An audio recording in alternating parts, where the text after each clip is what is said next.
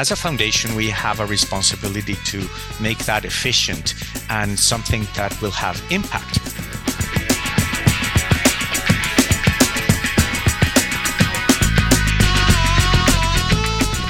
Welcome to EyeCan, a podcast about ophthalmology through a uniquely Canadian lens with Dr. Setareh Ziai and myself, Dr. Guillermo Rocha.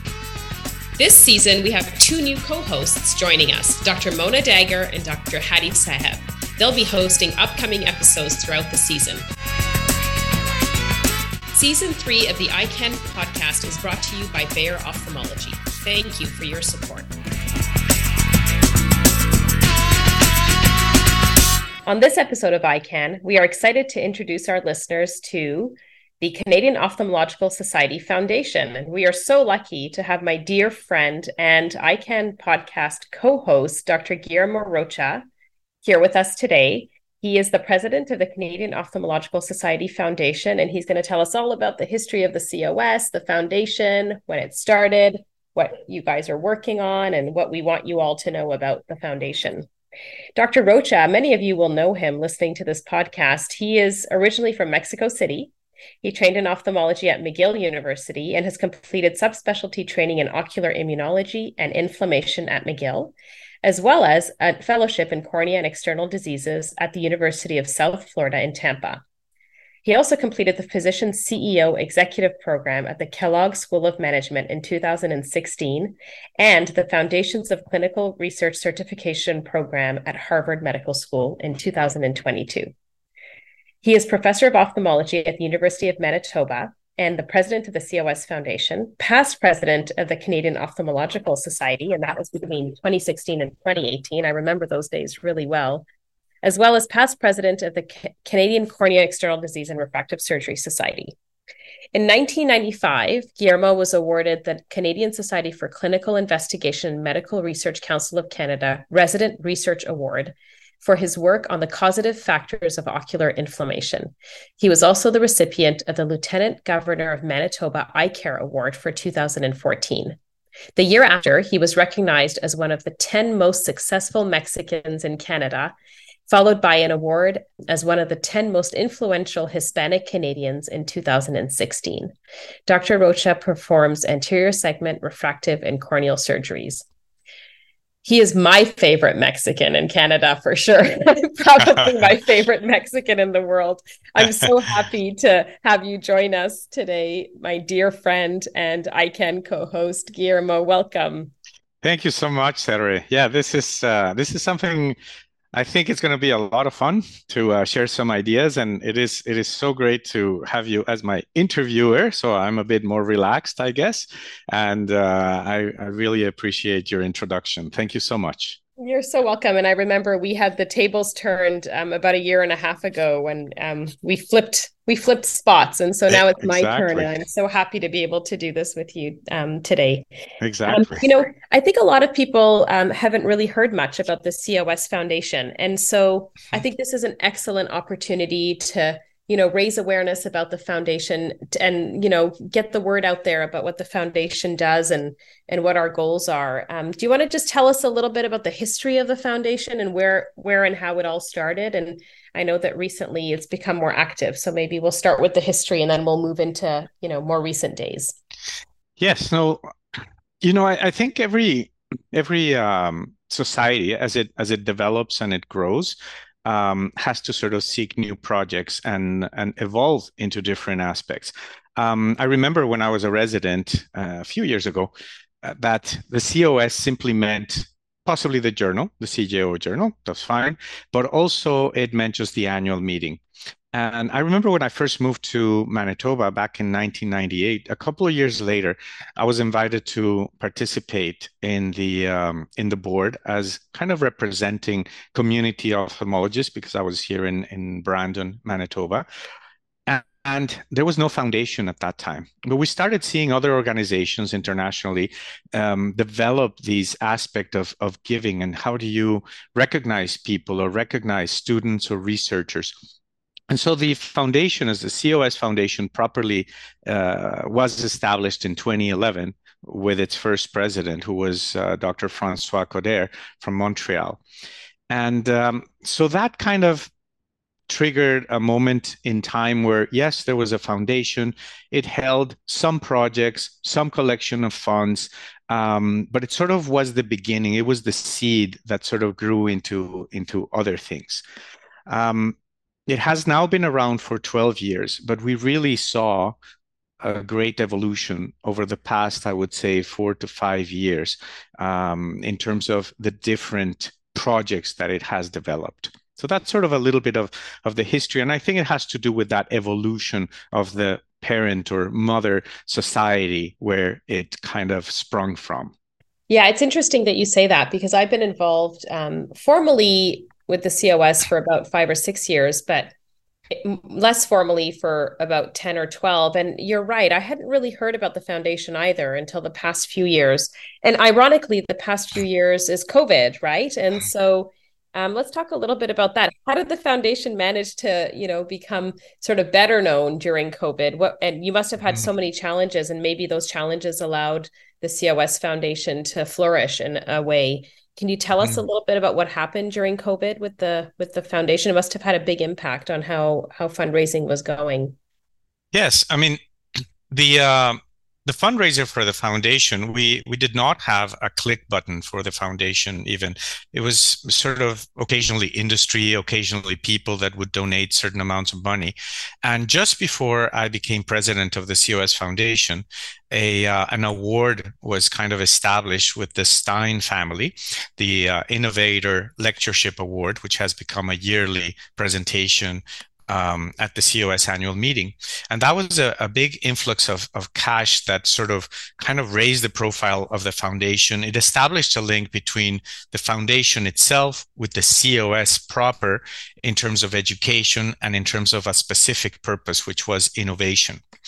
I remember I stepped down as president of the COS in 2018, and by that time, I had been I had been on a number of roles. And uh, when I was approached to continue as COS uh, Foundation president, I, I kind of sort of hummed and hawed because I, I really have never been good at raising money, and and it was wasn't kind of on my radar.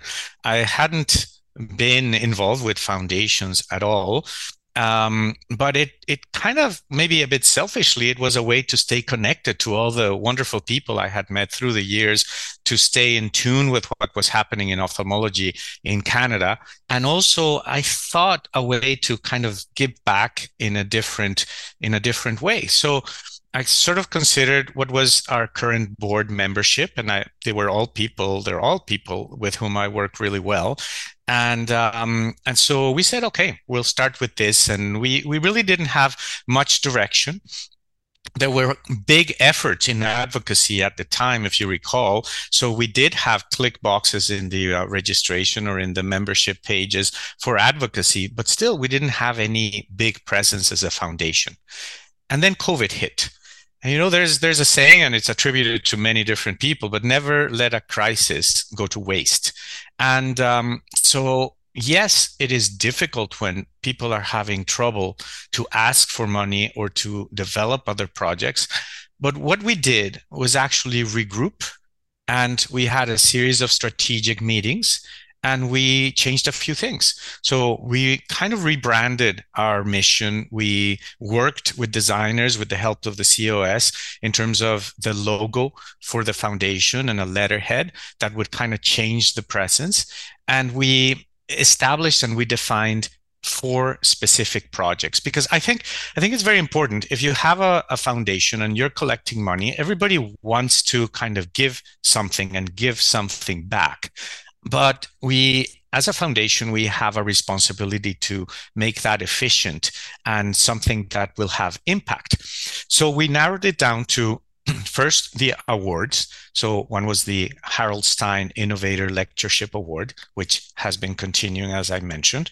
The second was a project called Honor a Mentor. So all of us have been influenced by different people throughout our lives. And so we established this, this project of honoring a mentor with just a short uh, kind of uh, verbiage or paragraph. Um, and then we decided to move on to access to care and then a global perspective. And so all of these have sort of taken off to a greater or lesser degree.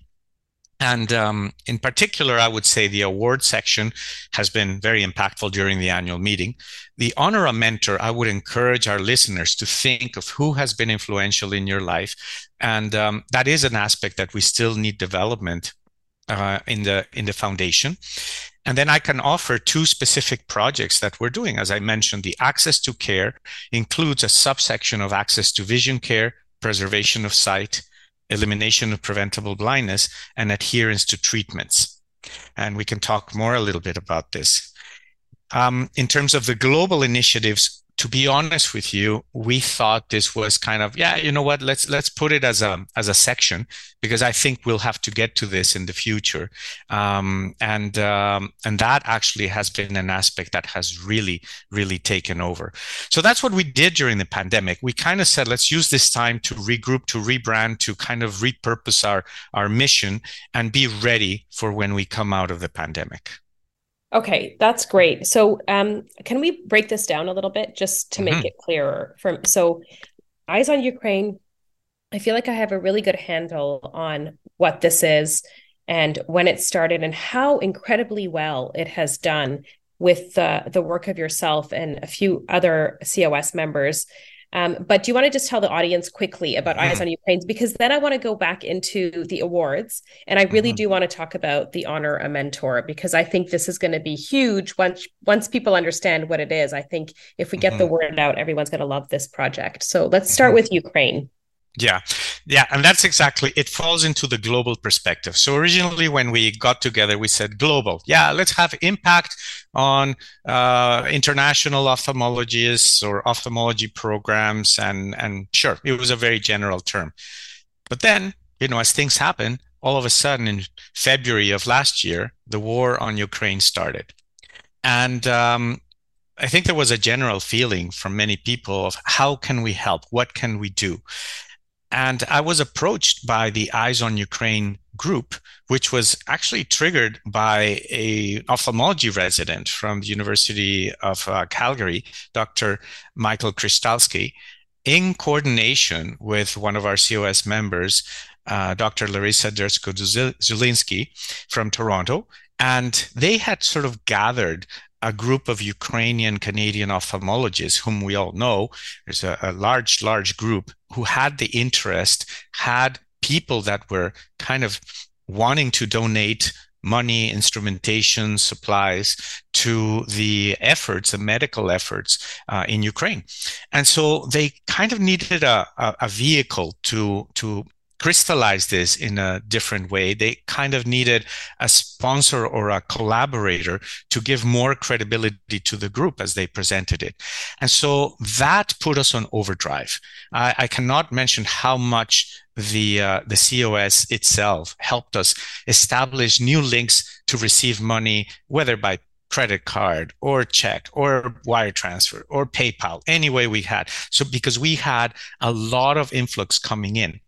And to give you an idea, over the past year, the combination of this group, in particular the the the uh, efforts of Eyes on Ukraine, have resulted in close to one million dollars of wow. in-kind donations from industry, close to seventy-five thousand dollars directly through the COS Foundation. And um, the group itself, led by Dr. Kryshtalskyj's efforts, has received the Queen's Jubilee Medal from the Minister of Health in Alberta, uh, in addition to the Secretariat Award from the American Academy of Ophthalmology. Um, there's been an incredible participation on all fronts, including the translation to Ukrainian of a trauma manual in conjunction with uh, US ophthalmologists. There have been efforts in teleophthalmology and telemedicine assisting people on the ground. And it is really an incredible story of what the Eyes on Ukraine have been able to do. And even though we're kind of a small vector in, in facilitating this, I feel very proud as well about the efforts of the COS Foundation in, in collaborating and in, in helping a little bit in all of these major efforts. So, you know, that's one one example of something where we thought, yeah, this is something for the long term, and all of a sudden we're thrown into this, and we had to go on overdrive. Yeah, wonderful, and it's a really good example of how um, a group of people can come uh, and and then come together and with the help of the COS because often it helps to have you know an umbrella and a little umbrella to to be under and to work together um, for exactly. this, huge success um, and ongoing right? Mm-hmm. eyes on Ukraine is ongoing. Oh yeah it's ongoing and it keeps growing. And I was at one of the presentations at our last annual meeting there in Quebec City and and it just gives you goosebumps just to mm-hmm. see all the efforts and all the impact that this has had.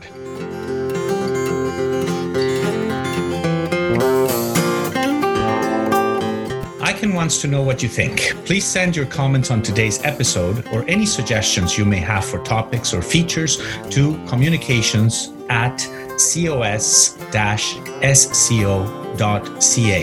and we'll try to incorporate them into future episodes. Hi, I'm David Maberley, and I listen to the EyeCan podcast.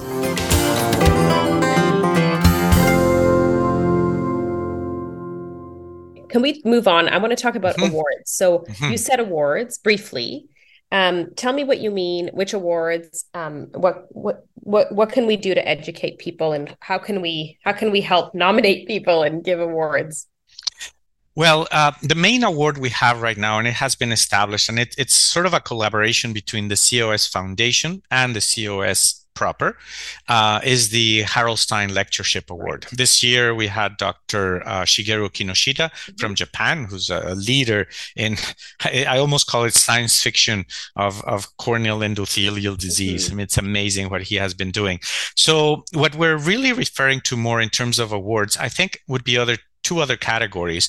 One is the uh, honor a mentor, um, where an individual would recognize someone who has been important in their lives and uh, issue a, a collaboration or a donation in that person's honor. And so this sort of, I think, raises awareness of the people who have been important in our lives. And it also um, recognizes that we're not just sort of opening ground right now, but we're really following on other people's footsteps. And uh, I think it probably will create a, a, an even bigger or larger sense of community within the COS uh, membership. So, what I would encourage our listeners to know is that that is a way of recognizing someone who has been important, but it also will translate itself in some of the projects that we're doing. And one of the projects that we're doing along the lines of the award is we um, collaborated with a group of medical students who are interested in uh, ophthalmology, as well as CCOR, which is the ophthalmology residence in Canada. And um, there, this year, the first medical student symposium was organized on the first day of the COS with great attendance. And we established at that point the first COS Foundation um, keynote speaker. This year was Dr. Agnes uh, Wong, uh, focusing on compassion, and it was a truly amazing lecture. And we also, through the COS Foundation, sponsored 10 students uh, to uh, have their registration covered for the COS annual meeting. And we really did um, uh, collaboration with with the um, with the group of residents and the medical students in terms of following a really good process. People had to submit their interest, why they thought they qualified for this uh, travel or, or, for this registration award, and uh, we got so many submissions, all great individuals, and eventually had to narrow it down to those ten people as well. So this is sort of something locally, but I think for the future, I would love to see where we can offer some of these things to international students or international researchers in a more organized way. Yeah, that was a great half day. Um, you probably know this, but our listeners may not know that the Medical Student Symposium actually sold out. Um, wow! And there was a yeah. waiting list of medical students. Uh, we just didn't have the space. I think we were we were anticipating it to be great, but maybe not to sell out. And so mm-hmm um, we'll, we'll see what happens with that in future years. And I know how much CCOR appreciated the foundation's support in building this first medical student symposium half day. Um, Excellent. Yeah, and I know you've been working a lot, very closely with them as well. So um, mm-hmm. yeah, it was a true collaborative effort. Yeah, I'm most excited about this honor a mentor, which mm-hmm. seems to me like it's a newish project, I think, mm-hmm. which is why I just want to spend another one minute on it. So you sure. did talk about it briefly, but I just want to reiterate. So this is an opportunity to recognize a mentor or mm-hmm. um, a hero or a champion or someone who has touched you in your uh, trajectory in mm-hmm. ophthalmology and at the same time make a donation in their honor to the foundation. I think this is amazing exactly. because um, we don't thank those people enough. And ophthalmology is such a niche specialty that um, mm-hmm. I think every single one of us probably had one or two um, people who championed our path. And so exactly. Um, I, I hope to see this project grow and expand. Mm-hmm. Um, and hopefully, some of our listeners will um, you know, be interested in this and spread the word around uh, to sort of honor. And it doesn't have to be someone who's retiring or who's leaving. It's not the same thing as a lifetime. No, no. It's just a small recognition, exactly. I think, and I think that's wonderful. Yeah, and we're um, gonna mm, try to make it easier as well. You know, just a few clicks where people uh, are not having a lot of uh, trouble getting a photograph or writing. You know, it has to be a simple right. process through the website. So one of that's one of the goals uh, over the next several months. Wonderful. Um, I do want to spend one a few mm-hmm. minutes talking about who is working so hard with you on this foundation. So I know there is a board of directors. A lot of the names we recognize: Dr. Andrew Budning, mm-hmm. Dr. Yvonne Weiss, Dr. Paul Rafuse. Um, is that the board, or did I miss anybody on the board? Who else do we want to recognize who's been contributing and helping on a regular basis? Well, Elizabeth Fowler and Kim Teitler from um, the COS, uh, COS itself. Mm-hmm. I mean, they have been incredible, incredible in terms of helping us uh, kind of launch all of these projects. They have been working tirelessly. Wonderful. And then, are you guys looking for volunteers, or are you? Do you have any succession planning um, for the board? What is the situation, mm-hmm. or is it just like you know this group is going to stay this way for a few years? Well, I I think that's a very interesting question because um, we have seen not only the change with the projects that I've been describing, but also with it's almost like like uh, we are growing to the level where we need to start becoming a little bit more independent. You know i guess like a child who grows into adolescence. I don't know if we're in adolescence equivalent right now uh, or or not but basically i think in terms of the future we would like to define governance a little bit better and define terms of office. Obviously, we're all enjoying what we're doing, and so we want to see many of these projects continue. But I think there's always uh, an important thing about bringing in fresh blood, fresh ideas, and moving forward. So we've started working towards that uh, in the sense that we have now established a proper agreement with the COS itself.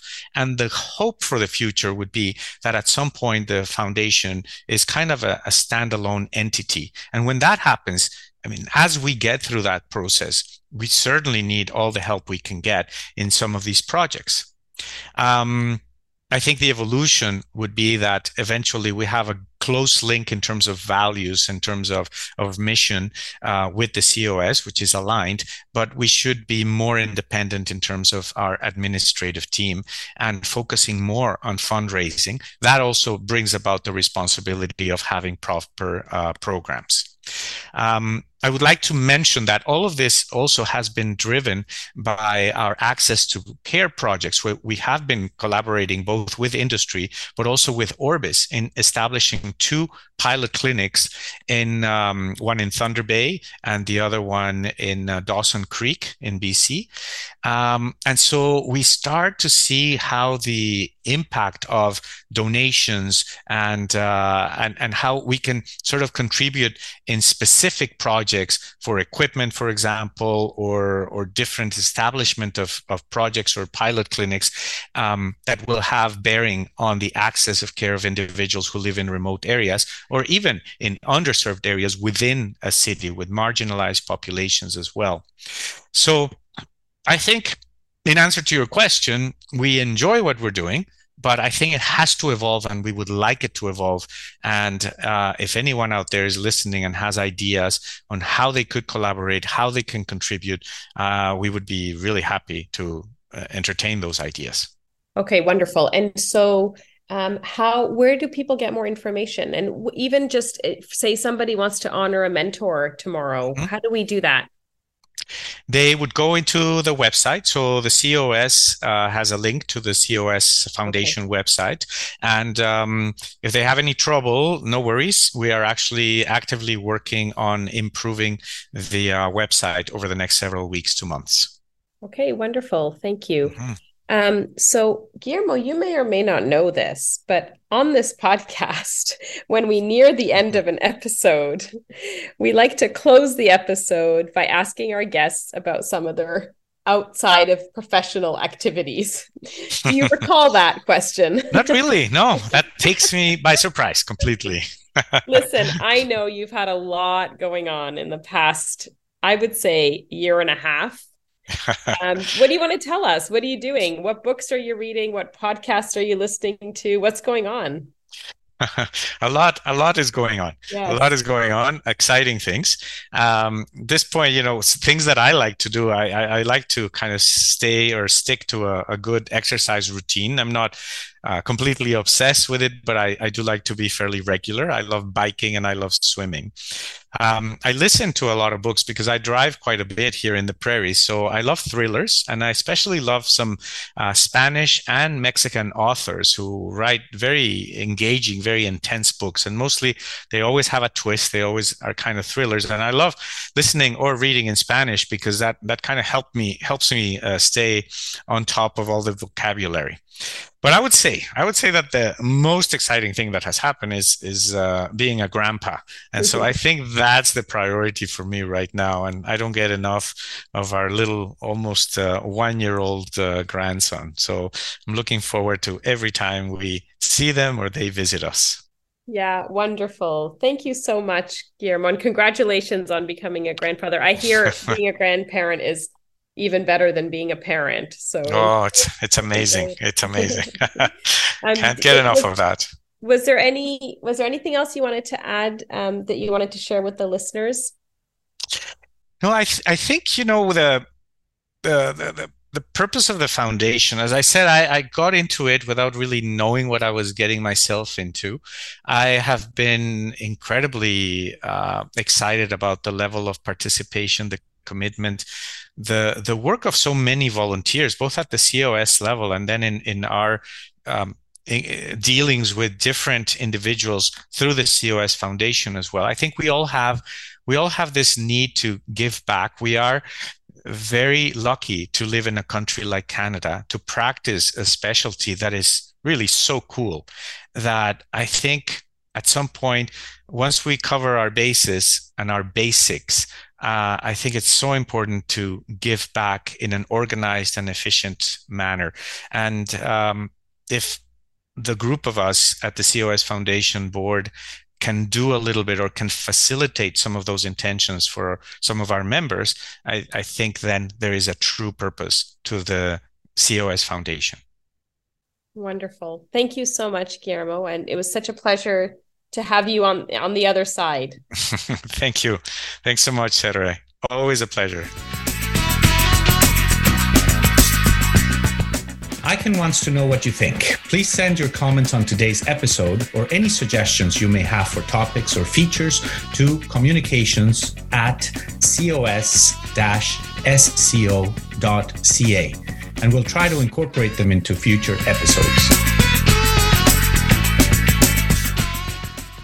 Season three of the EyeCan podcast is brought to you by Bayer Ophthalmology.